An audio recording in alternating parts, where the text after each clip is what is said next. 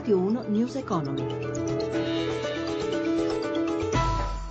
Buonasera da Stefano Marcucci, benvenuti a News Economy. Le principali borse europee oggi poco mosse o leggermente positive, con l'eccezione di Piazza Affari negativa che registra perdite soprattutto nel settore dei bancari. Tra poco le chiusure con la redazione di Milano. Occupiamoci ora invece del referendum sulle trivelle. Il settore estrattivo in questo momento viaggia nell'incertezza in attesa che il quadro delle regole si definisca. Massimo Giacomini ne ha parlato con l'economista ed esperto del settore Andrea Bollino.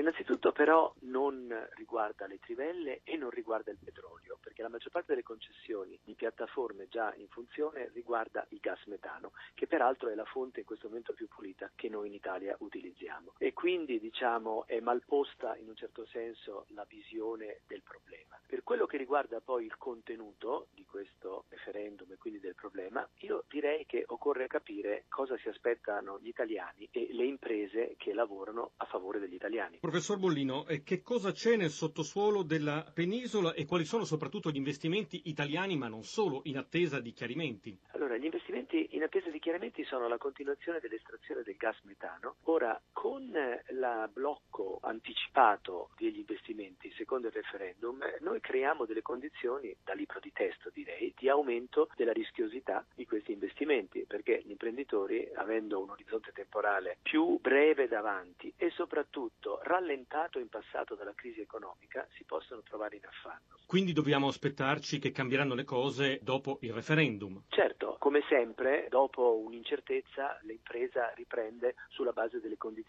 che trova davanti a sé. Quindi o con costi più alti, se gli investimenti non si possono fare in Italia dovremo affrontare costi più alti per approvvigionarci all'estero, o con costi più bassi per la ripresa degli investimenti in Italia. Corsa all'oro sui mercati finanziari. Oggi il prezzo è di 1219 dollari all'oncia, ma la scorsa settimana la materia prima ha toccato anche i 1233 dollari oncia. Gli investitori tornano ad acquistare il metallo prezioso anche per mancanza di alternative più remunerative. L'analista Carlo Aloisio intervistato da Gelsomina Testa la ricerca da parte degli investitori di alternative al fatto che il capitale adesso ha una remunerazione estremamente bassa. Quindi in strumenti alternativi come può essere anche l'oro nella prospettiva di una crescita della domanda delle materie prime può essere appunto un'alternativa a uh, un investimento che magari in tempi passati avveniva uh, in titoli di Stato oppure anche in altre obbligazioni o d'azioni. Il valore dell'oncia fino a quanto può aumentare secondo lei? Bisogna tenere anche in considerazione che l'oro è molto soggetto a delle variabili esterne, eh, ad esempio negli anni Ottanta quando ci fu eh, le problematiche tra l'Iran e gli Stati Uniti, ad esempio la presa degli ostaggi all'ambasciata di Teheran fu uno dei momenti massimi di picco proprio del prezzo dell'oro legato a queste situazioni. Infine si stanno diffondendo investimenti alternativi sempre in beni preziosi. Ultimamente ho notato che c'è una certa richiesta da parte magari di piccoli investitori per somme eh, relativamente minime di investimento, soprattutto in pietre preziose e diamanti. Bisogna però sempre fare molta attenzione, avere dei consulenti estremamente specializzati, perché comunque si tratta di mercati che magari non hanno la liquidità di un'azione o di un titolo di Stato e quindi possono essere sì acquistabili, ma magari non avere un'immediata possibilità di essere poi venduti su un mercato. Quindi fare molta attenzione e rivolgersi a consulenti specializzati. Adesso Milano per seguire la chiusura dei mercati con Marzio Quaglino. Tranne Milano, chiusura in leggero rialzo per le borse europee, da un lato a sostenere i listini l'assicurazione che la Banca Centrale Europea interverrà se necessario con nuove azioni energiche, dall'altro una nuova discesa del prezzo del petrolio, ora appena sopra i 36 dollari e mezzo al barile.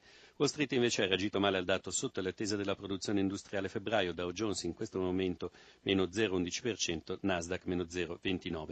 Dunque si diceva prevalenza del segno più nel vecchio continente con Londra più 0,30%, Francoforte più 0,28%, Parigi la migliore più 0,53%. Milano invece ha chiuso in controtendenza con l'indice Fuzzi Mib a meno 0,77%.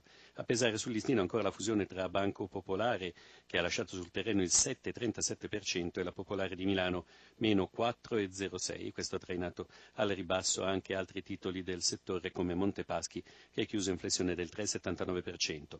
Nel primo giorno di collocamento dei nuovi BTP Italia risale leggermente lo spread con i punti tedeschi a 111 punti base. Infine, per quanto riguarda le valute, l'euro ha guadagnato qualche posizione sul dollaro dollaro e si è riportato eh, la soglia, vicino alla soglia di 1,14.